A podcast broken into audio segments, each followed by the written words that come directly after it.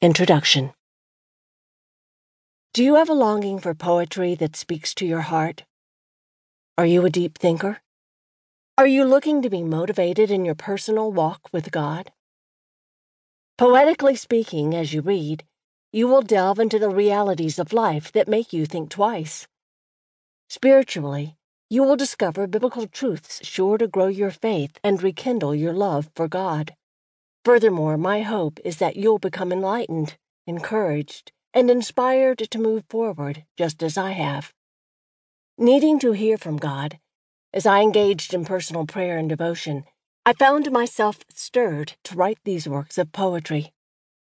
The combination of these lyrics was developed into this book, Awaken My Soul.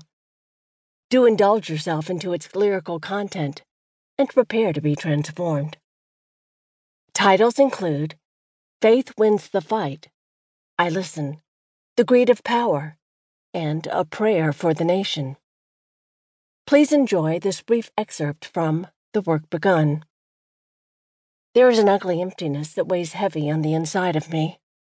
If I should dare allow my mind to explore the thought of unfulfilled destiny, for I am driven, driven with every fiber of my being to lay hold on the prize that is in front of me though it hangs dangling before me, like a ripe, tasty piece of fruit teasingly out of reach.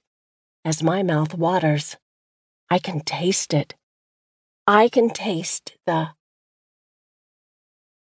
Apostle Paul encourages do not be conformed to this world, this age, fashioned after and adapted to its external, superficial customs, but be transformed, changed by the entire renewal of your mind.